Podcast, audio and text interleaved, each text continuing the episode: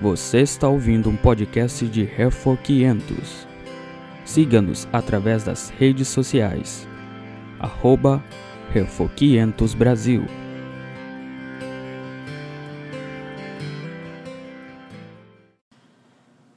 A fé cristã ela é incompatível com o marxismo.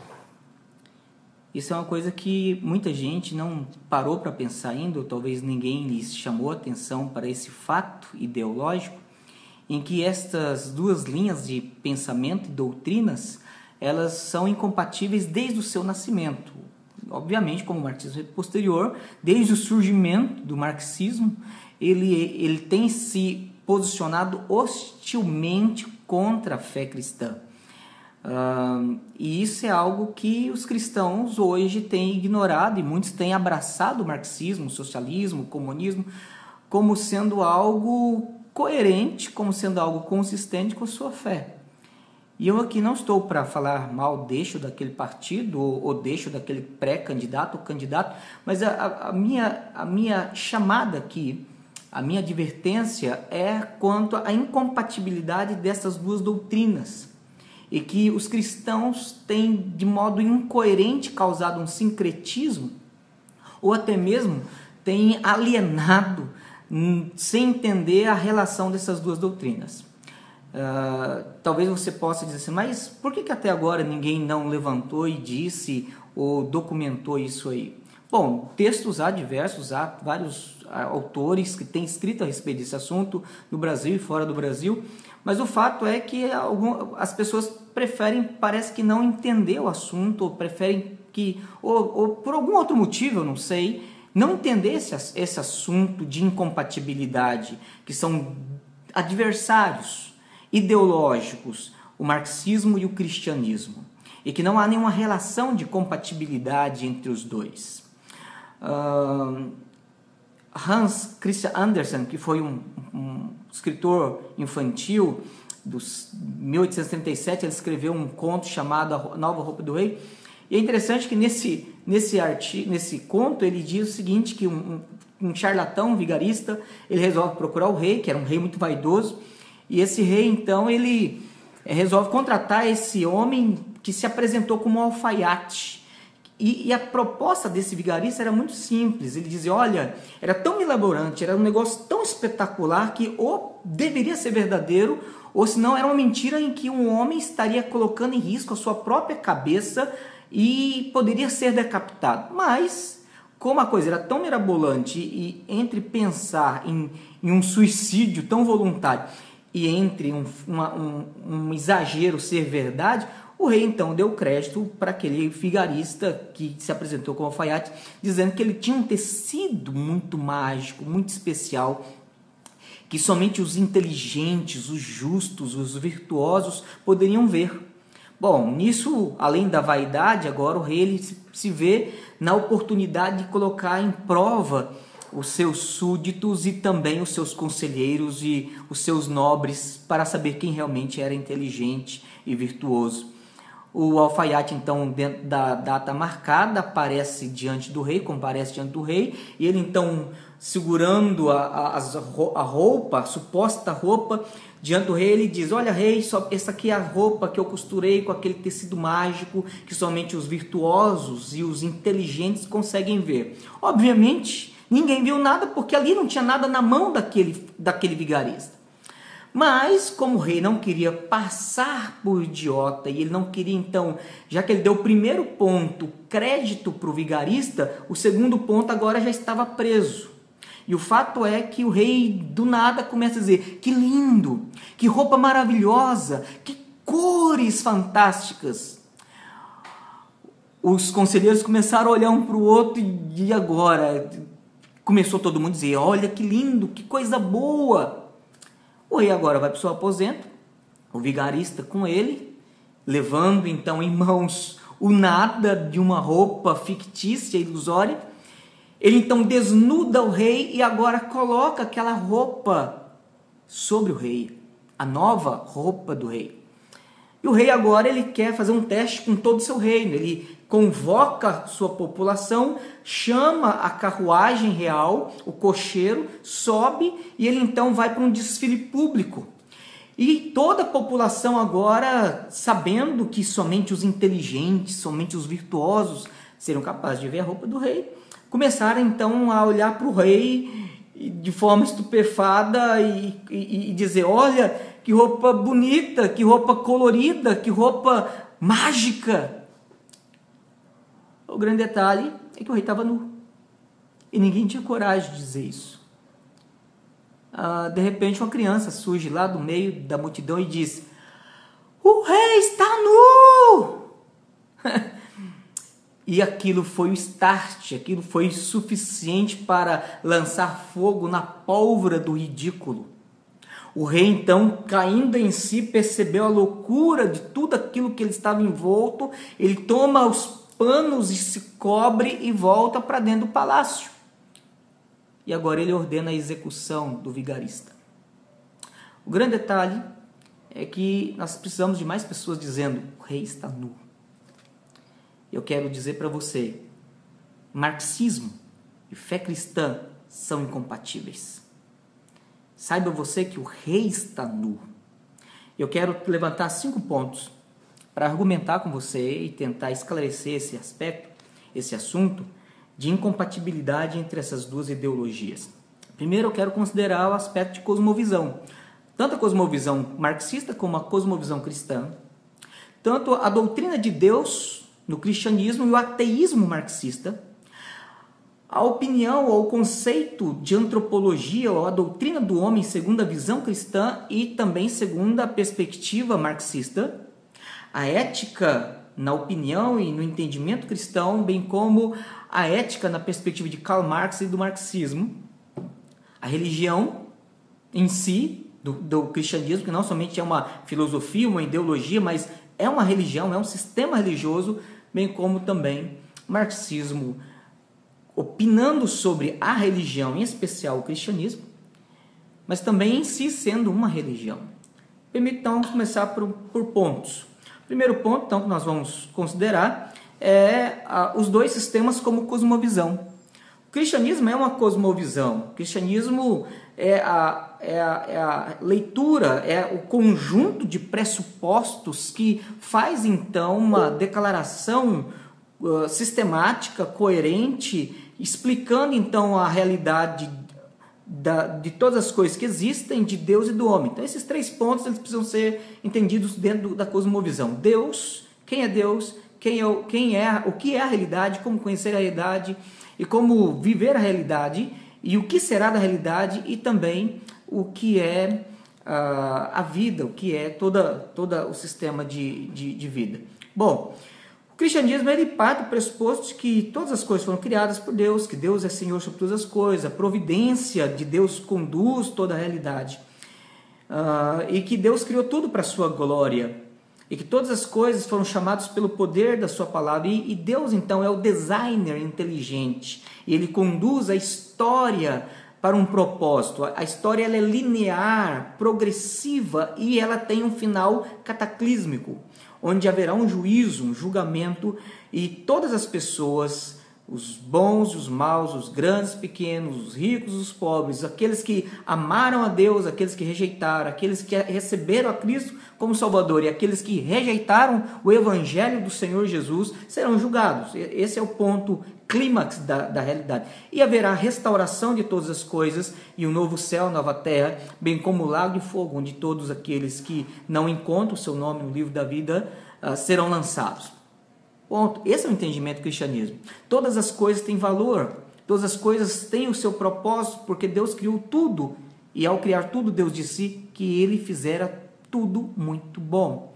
É fato que o mal está presente, é fato que a queda do homem contaminou, prejudicou e toda a criação, Romanos 8 diz, geme e suporta a um só tempo, aguardando a restauração final de todas as coisas, conforme eu já, já pontuei dentro dessa, desse linear, dessa história linear possível, onde um Deus governa e tem sobre as suas mãos todo o controle de todas as coisas soberanamente. Bom, uh, a cosmovisão marxista ela nega tudo isso. A cosmovisão marxista ela diz que tudo isso é alienação, é ficção. Porque na realidade a cosmovisão marxista ela diz de uma forma muito simples. Eu gostaria então aqui é, de ler alguns pontos desse livro, embora é um livro na área de antropologia, mas os dois autores, tanto o Les Stevenson como o David Haberman, eles então pontuam uh, a diferença dos dois, dos dois sistemas de pensamento. Ele faz então uma comparação entre o cristianismo e o marxismo. Ele diz aqui, em primeiro lugar, que as duas doutrinas trazem alegação sobre a natureza do universo. O cristianismo diz então que Deus criou todo o universo e toda a realidade procede de Deus pelo poder da sua palavra. Uh, a mentalidade marxista ela é naturalista, ou seja, pelas forças da natureza, pela necessidade das, da, da, da, das forças internas da natureza. Então surge a matéria do nada, sem propósito, e a matéria é a única coisa que em si tem valor e existência comprovada. Bom, essa mesma teoria naturalista e materialista, ela, ela na área de biológica ela é chamada de darwinismo. Então é muito coerente para um marxista ser também darwinista, como é incoerente para um cristão que crê em Deus, que criou todas as coisas, tornar-se darwinista, também é incoerente ele ser marxista. É só uma questão de esferas entre aquilo que é político e econômico, bem como aquilo que é ciências biológicas, se a gente pode chamar isso de ciência, o darwinismo. Ok, enquanto teoria, estou aqui me referindo.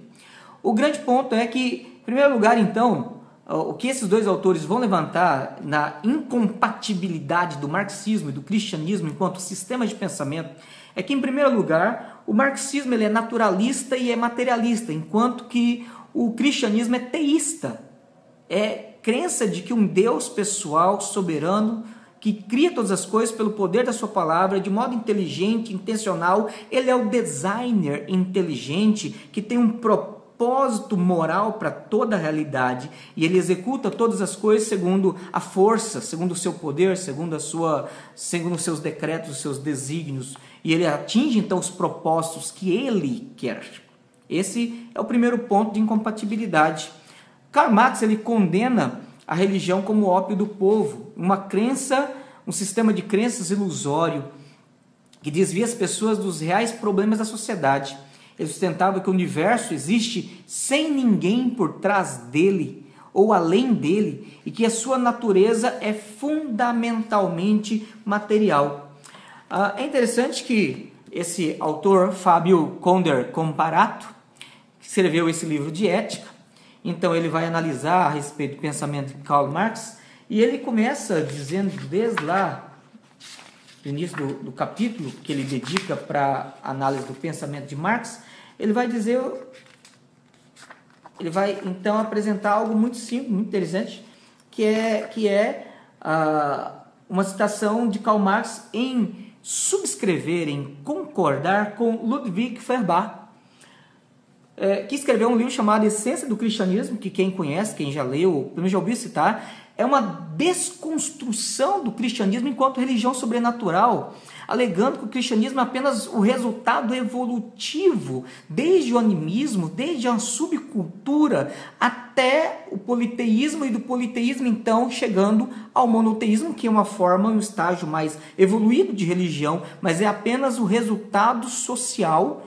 econômico, cultural de pessoas que desde uma subcultura, chegaram a uma cultura mais desenvolvida. E uh, é interessante que uh, aqui Feuerbach ele diz todas as ciências precisam fundar-se na natureza. Uma doutrina permanece apenas como hipótese, enquanto a sua base natural não for encontrada. Isso vale especialmente para a doutrina da liberdade. Somente a nova filosofia foi capaz de naturalizar a liberdade, a qual até agora era uma hipótese antinatural e sobrenatural, referindo obviamente ao, ao cristianismo. Ainda de Feuerbach, uh, Marx aceitou a visão eminentemente humanista da história. O espírito absoluto de Hegel, a religião, a arte, a filosofia, quando deixa de ser considerado um puro e simples produto do engenho humano, engenho humano, uh, não passa de um fantasma. Para o homem curvar-se diante de sua própria obra é uma atitude idólatra.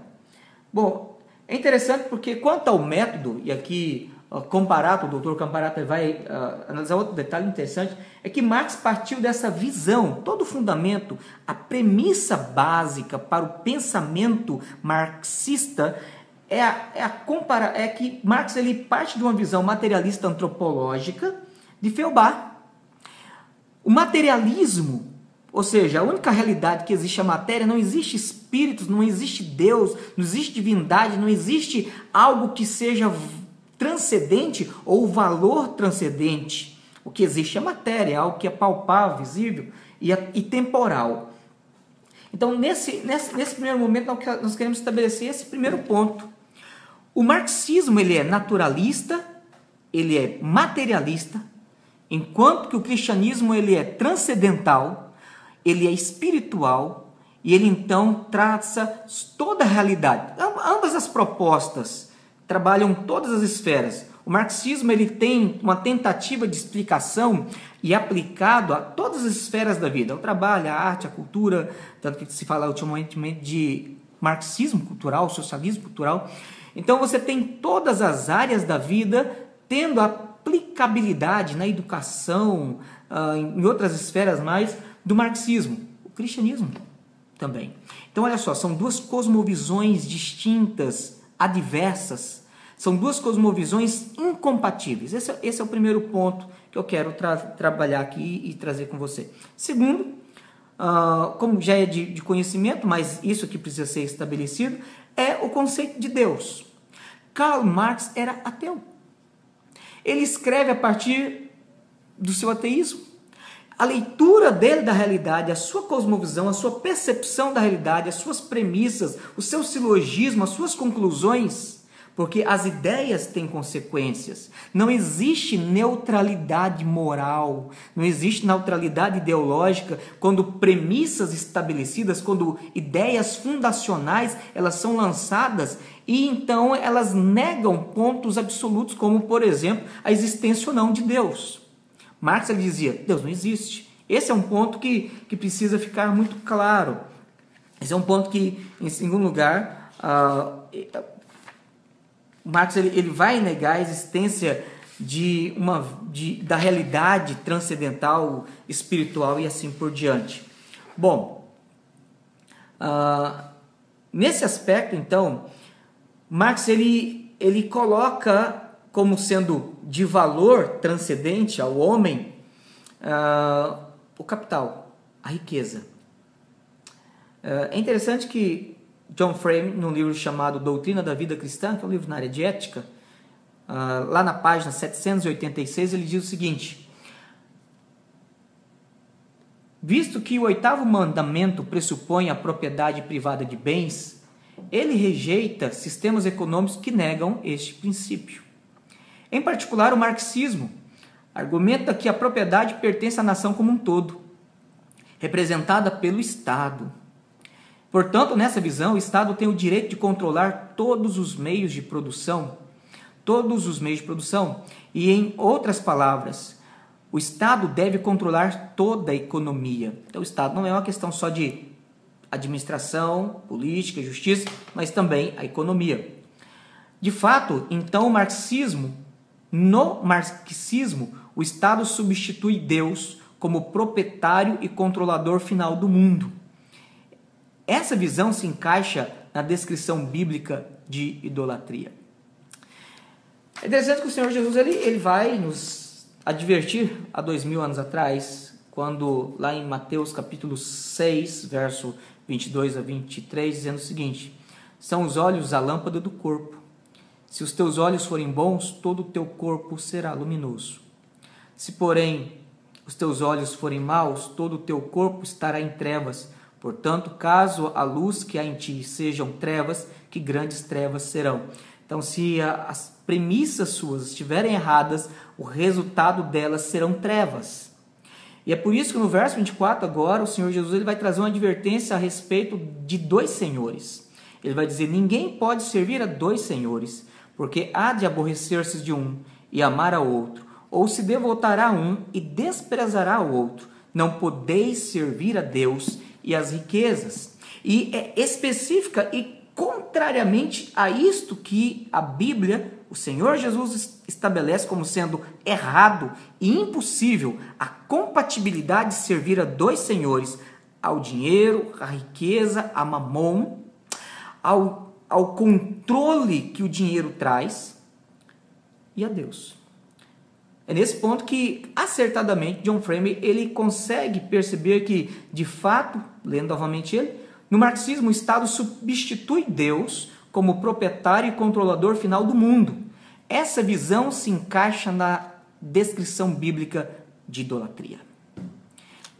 Não é possível haver compatibilidade entre fé cristã e marxismo. Mas ainda eu quero, uh, dentro desse livro aqui, trazer um outro ponto para a gente poder esclarecer um pouco mais. Em segundo lugar, aqui, segundo o, argumento do, do Lelis Stevenson e David Haberman, ele diz o seguinte: uh, como decorrência das alegações conflitivas acerca do universo, há diferentes descrições da natureza humana, dos seres humanos individuais. De acordo com o cristianismo, somos feitos à imagem de Deus. O nosso destino depende da nossa relação com Ele. Todas as pessoas são livres para aceitar ou rejeitar os desígnios de Deus e serão julgadas de acordo com o modo pelo qual exercer essa liberdade. Obviamente, os autores aqui estão sendo sinergistas. Esse juízo ultrapassa tudo o que existe nessa vida, dado que cada um de nós vai sobreviver à morte física, porque cremos numa transcendência do material. O marxismo nega que exista vida depois da morte, e qualquer juízo eterno desse gênero também descarta a liberdade individual e diz que nossas ideias e atitudes morais são determinadas pelo tipo de sociedade que vivemos, porque a cosmovisão de Karl Marx ela é naturalista. E o naturalismo ele é determinista, ele é fatalista. Ele crê que a necessidade das coisas fazem que haja desenvolvimento e evolução. Não existe uma inteligência, não existe propósito, não existe alguém que governe, mas apenas um, um desenvolvimento adiante assim. Um terceiro ponto ainda é a respeito que há algo de errado. O cristianismo diz que há algo de errado com a vida humana, que toda disfunção, toda desordem é causada pela queda, pelo pecado que é inerente, que está presente, melhor, que está presente na natureza humana, na, na, na constituição humana pós-queda que é, é destrutivo, que é condenatório, que é um problema altamente moral. Karl Marx substitui a noção de pecado pelo conceito de alienação, que também sugere algum padrão ideal a que a vida humana concreta não atende. A ideia de Marx, porém, parece ser de alienação do homem com relação a si mesma, de sua verdadeira natureza. Ele alega que os seres humanos têm um potencial que as condições socioeconômicas do capitalismo não lhes permite desenvolver. Uh, mas um outro detalhe ainda que Marx diz, o oposto do cristianismo, porque o cristianismo crê que Deus pode salvar o homem do pecado e que é a redenção realizada em Cristo Jesus que vai fazer com que o indivíduo seja uma pessoa transformada seja reformada, seja convertida, e ela, enquanto indivíduo, a sua família, a somatória de outras famílias, a influência destas pessoas na sociedade, trará então uma mudança social progressiva nas diferentes esferas da sociedade. Karl Marx ele diz o oposto. Ele não pode, segundo Marx, não pode haver real melhoria das vidas individuais enquanto não ocorrer uma, radical, mudança da sociedade. Ou seja, enquanto o cristianismo crê que a mudança começa pelo indivíduo, e o indivíduo família, a família sociedade, Karl Marx ele nega a redenção, nega a salvação, ele diz que essas coisas não existem e que a transformação ela acontece pela economia e pela sociedade, pelo todo. O sistema socioeconômico do capitalismo tem de ser substituído pelo comunismo diz Karl Marx. Afirma o marxismo que essa mudança revolucionária é inevitável como decorrência das leis do desenvolvimento histórico. Aqui novamente o naturalismo. O que as pessoas têm de fazer é integrar-se ao movimento progressista e ajudar a abreviar as dores do parto da nova era, do novo período que vem deixando o ultrapassado conservadorismo cristão para trás. Bom, uh, ainda uma outra questão é quanto à ideia do futuro, uma ideia, a concepção escatológica. É interessante que o cristianismo ele é escatológico. A nossa a celebração da ceia aponta para a vinda de Cristo. Nós vivemos a ideia de um já benefício da redenção, mas o ainda não que nos aponta para a esperança da consumação de todas as coisas com a vinda de Cristo, a vinda física, pessoal, gloriosa e mundialmente visível de Jesus Cristo. Uh, e a ideia de um futuro é a ideia da consumação e a manifestação da glória de Deus. Uh, e a glória da ressurreição e transformação do povo de Deus. A visão marxista de um futuro neste mundo, de uma sociedade perfeita, em que as pessoas possam ser quem de fato são, já não alienadas pela religião, pelas condições econômicas mais livremente ativas na cooperação de umas com as outras, é, é, nessa, é essa a meta da história, embora não se deva esperar que seja alcançada imediatamente depois da Revolução. Em outras palavras, o futuro prometido por Karl Marx sempre vai ser futuro. Enquanto as pessoas devem crer que a revolução deve acontecer, a esperança de uma sociedade perfeita, segundo Karl Marx, acontece no futuro. Depois da revolução vem a implantação do comunismo ou da propriedade comum de todos os ditos trabalhadores e da nomenclatura que governa a sociedade, mas ainda assim a esperança de uma sociedade perfeita é futura. Depois que todas as coisas serem instauradas, o governo declarado, o capitalismo ser erradicado, a moralidade cristã e convencional da ideologia burguesa, segundo Karl Marx, ser aniquilada, ainda a esperança de uma sociedade perfeita para Karl Marx ainda é futura. É como se você colocasse uma cenoura na frente do burro e ele então caminha em direção daquele, daquele legume, daquele, daquele alimento, mas embora é prometido estar adiante dele, mas sempre vai ser algo inalcançável. Essa, essa é a tese premissa de Karl Marx.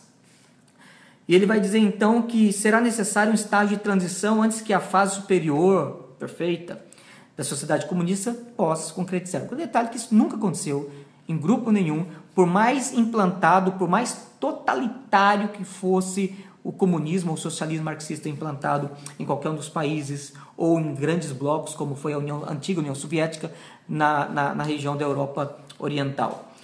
E aqui, os dois autores, eles, então, trabalham a ideia de que é uma cosmovisão, conforme eu já disse em primeiro ponto. E agora também complementando a ideia de que Deus é o governo de todas as coisas, embora Marx ele é ateísta. Tanto o marxismo quanto uh, o cristianismo é uma cosmovisão, é um sistema completo de vida. E esses dois sistemas, essas duas ideologias, elas precisam uh, serem entendidas e assumidas a coerência da fé cristã ou do marxismo. Uh, um outro ponto, então, nós já trabalhamos implicitamente no argumento aqui, foi a questão da antropologia, que eu já li no livro do Leslie Stevenson e do David Haberman. Tanto a cosmovisão quanto a doutrina de Deus, quanto a antropologia marxista são incompatíveis com a fé cristã. Mas ainda eu quero chamar a atenção para você para um quarto ponto, que tem a ver com a espina, uma das, uma, uma, um ponto central da fé cristã, que é a ética. Todo o nosso entendimento, todos os nossos valores, toda a nossa convicção de certo errado, de bom ruim, de feio e bonito, de, de, cer de certo errado, todas, todas as questões que envolvem moralidade, ética, todos os valores de relacionamento, de verdade, elas são estudadas em ética, e ética estuda a questão filosófica. E aqui é uma abordagem um pouco mais teológica e filosófica do assunto.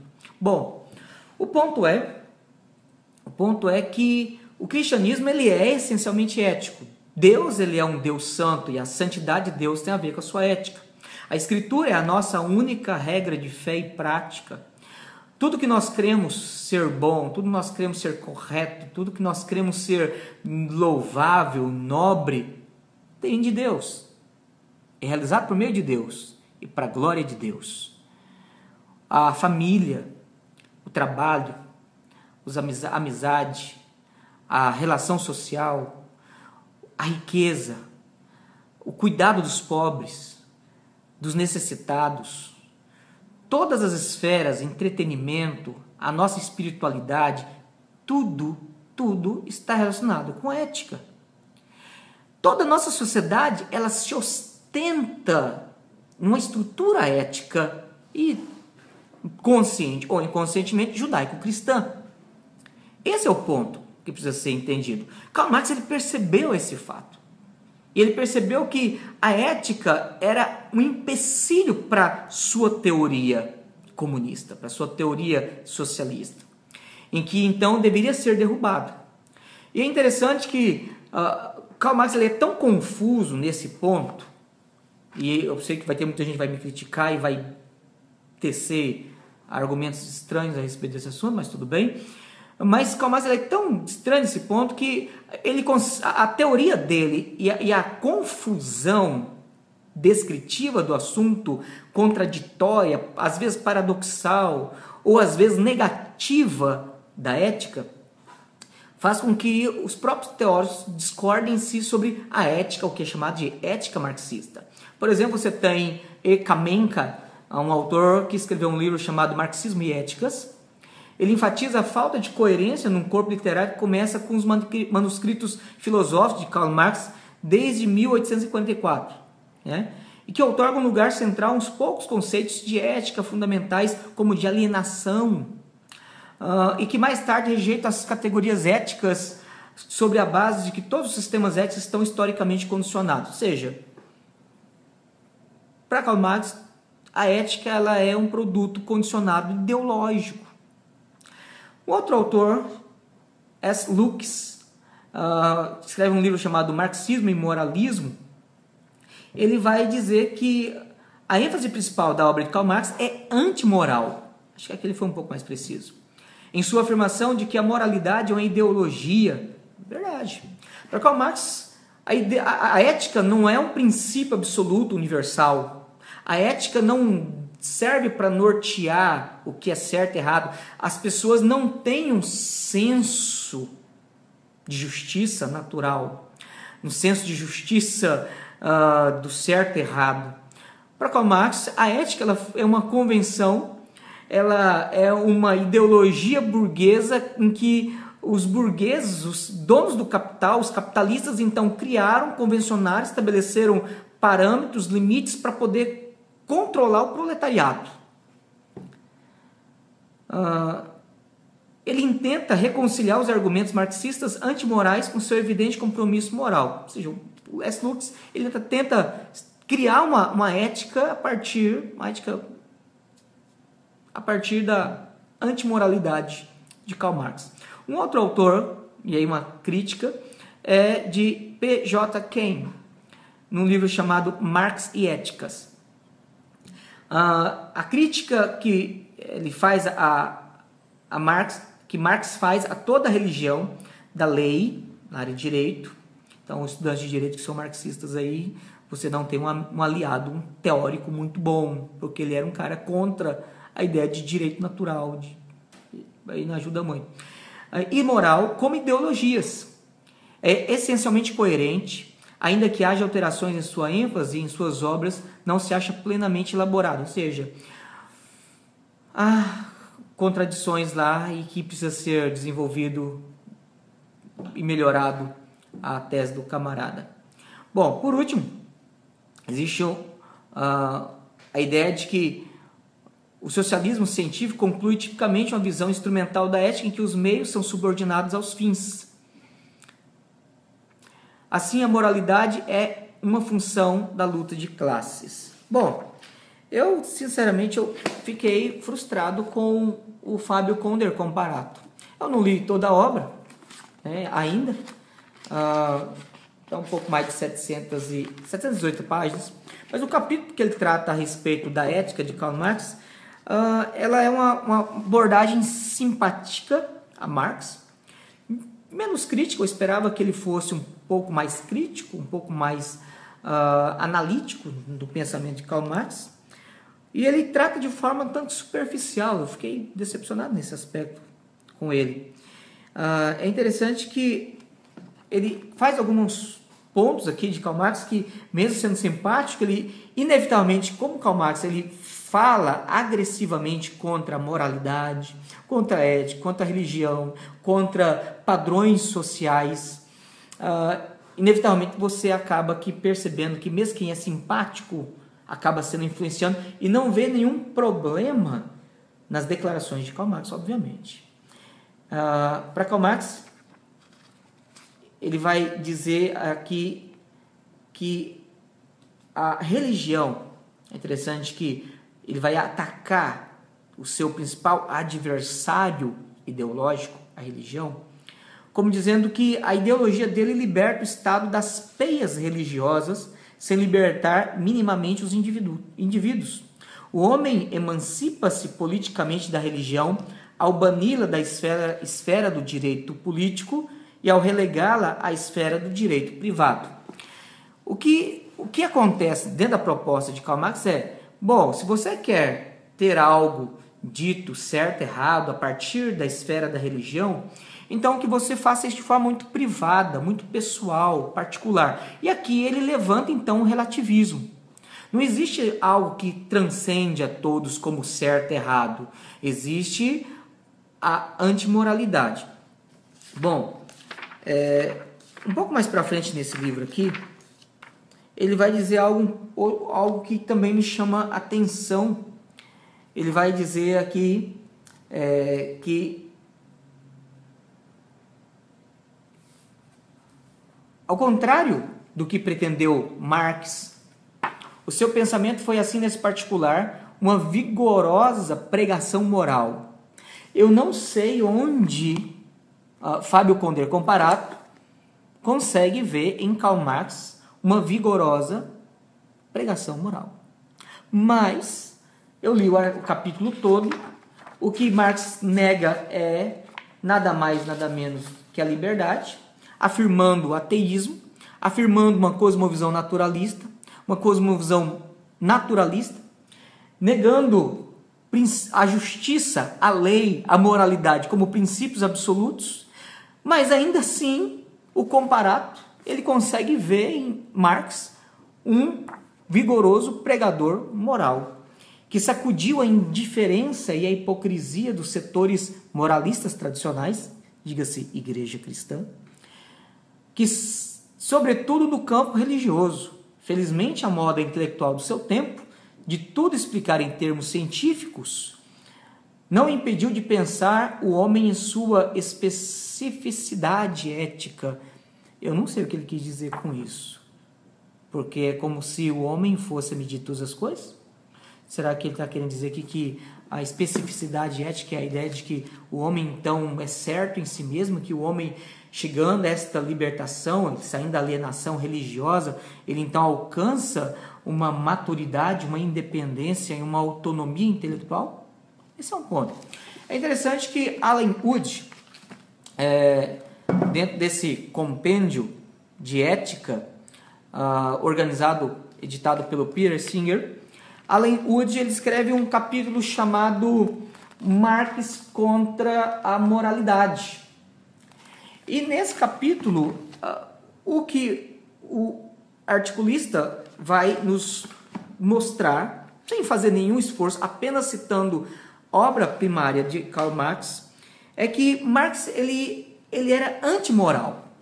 E aqui ele deixa bem claro no início que o problema de Karl Marx não era que ele era imoral.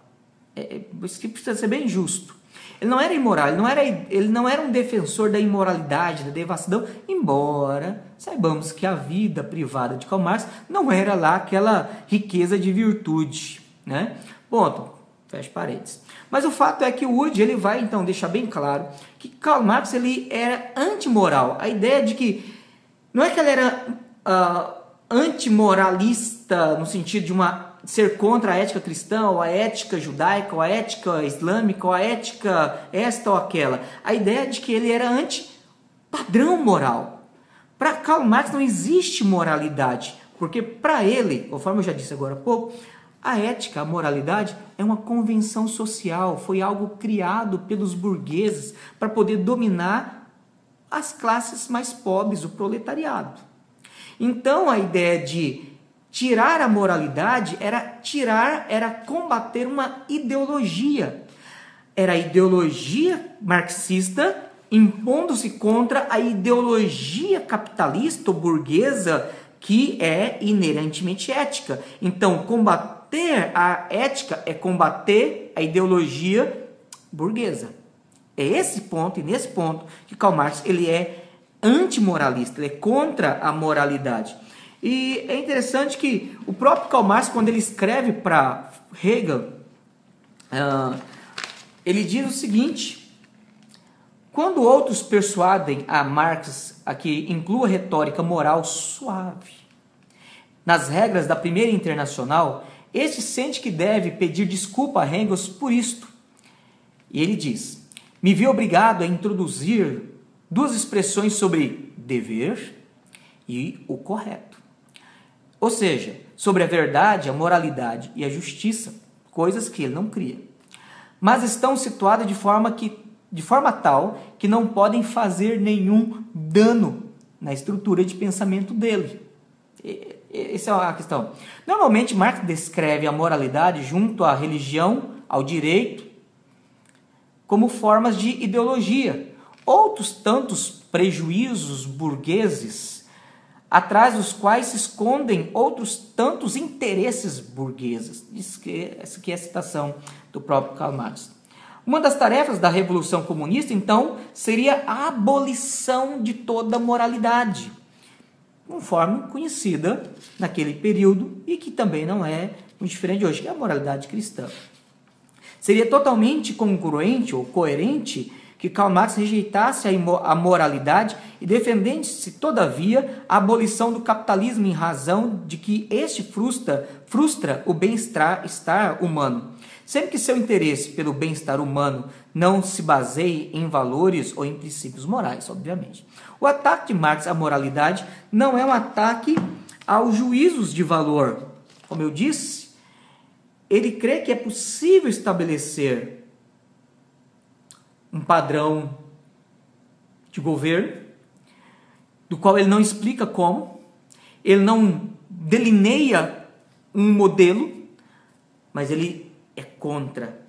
E que existe um valor de juízo, mas que também falta ali um critério. Embora a sua premissa naturalista, moralista, lhe ajudará a determinar e delimitar alguns desses pontos. Bom, vou passar um pouco mais adiante. Uh, o próprio conceito de justiça, já que ele muitas vezes acusa, ele usa o termo injustiça contra o capitalismo, contra os burgueses da sua época, uh, ele vai então definir justiça da seguinte forma: a sua concepção de justiça se baseia na forma em que surgem as normas morais a partir das relações de produção.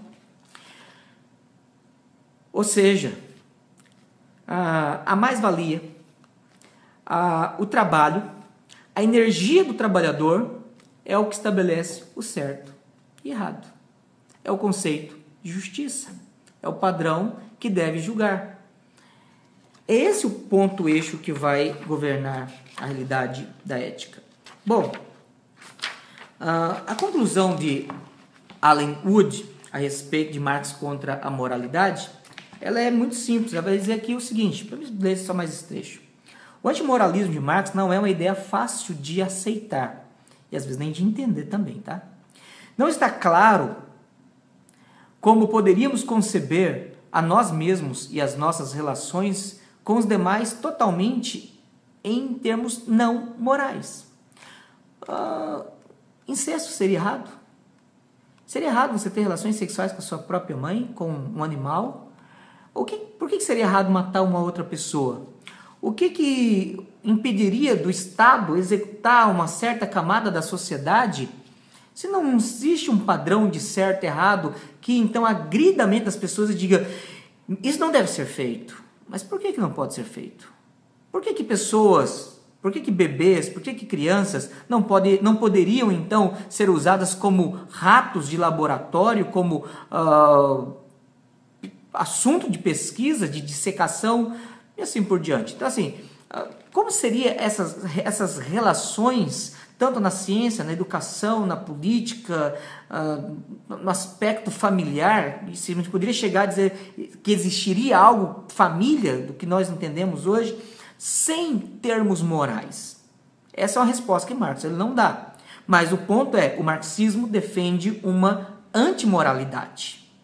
O ponto é que o que dizer, se toda moralidade é uma ilusão, porque é uma convenção social, uma pessoa esclarecida deve ser capaz de passar toda a sua vida sem crenças morais, sem emoções, sem reações morais. Mas pode alguém fazer isso? Contudo, o antimoralismo de Marx está longe de ser sua única proposta chocantemente radical para o futuro da humanidade. Depois de tudo, o comunismo, segundo concebe Marx, não somente aboliria toda a moralidade, mas também toda a religião, porque lembre só, a religião é o eixo de moralidade que é um paradigma, que é uma cosmovisão antagônica ao marxismo. que aboliria também toda a religião, o direito, dinheiro, o intercâmbio de mercadorias, assim como a família, a propriedade privada e o Estado. O antimoralismo de Marx resulta realmente atrativo para alguns de nós, como sem dúvida deve havê-lo também ter sido para o próprio Marx, precisamente porque é uma ideia tão radical, perigosa e paradoxa, especialmente dado que uh, ele tentou explicar e ao mesmo tempo uma ideia perturbadoramente bem motivada no contexto da concepção materialista da história. Bom, o ponto é que Marx negava a aplicando aqui ao nosso caso de fé cristã, a fé cristã como um padrão moral, a Bíblia como única regra de fé e prática. O marxismo é incompatível quer como cosmovisão, quer no entendimento de Deus, quer no seu entendimento do que é o ser humano, quer no seu entendimento de certo e errado. Porque por marxismo, a religião é o ópio do povo. É uma alienação da realidade. O marxismo, a religião nada mais é do que a, a paralisação do homo faber. Um outro articulista chamado D.B. Fletcher. Ele vai dizer o seguinte: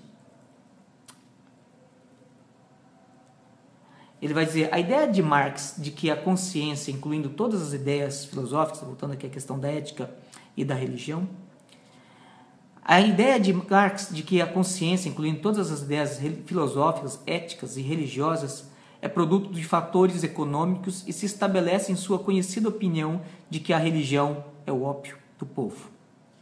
Segundo Marx, a religião joga uma função na opressão da humanidade. A religião é produto da alienação. A humanidade, separada das suas melhores características, investe com eles numa deidade fantástica, e que, por sua vez, a religião ajuda os opressores a manter a sua posição de privilégio sobre os oprimidos, justificando a situação existente. Marx nunca abordou os dogmas religiosos pelo exame direto das afirmações filosóficas teístas ou pela evidência bíblica. No entanto, assumiu que o cristianismo ou o teísmo cristão é falso. E seguido intentou e em seguida intentou explicar ao mundo a ilusão cristã. Bom, um outro autor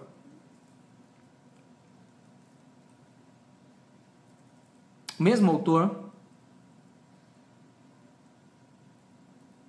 ele vai então concluir o artigo dele dizendo que a relação do cristianismo e o marxismo é uma relação controvertida, no mínimo controvertida.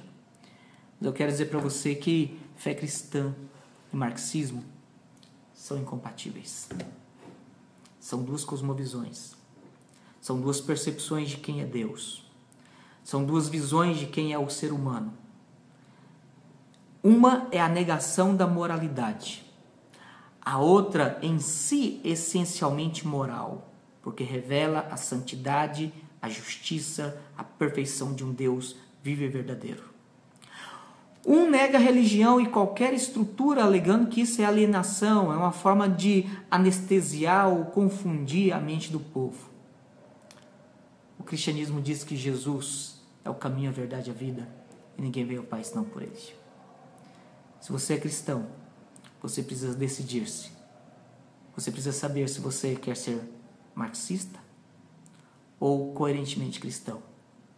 Eu estou aqui fazendo uma, um alerta, uma advertência, apenas ideológica. Porque nos países onde o marxismo é totalitarista, o Estado tem dito aos cristãos que ele, o marxismo, é anticristão e que você pare para pensar nisso.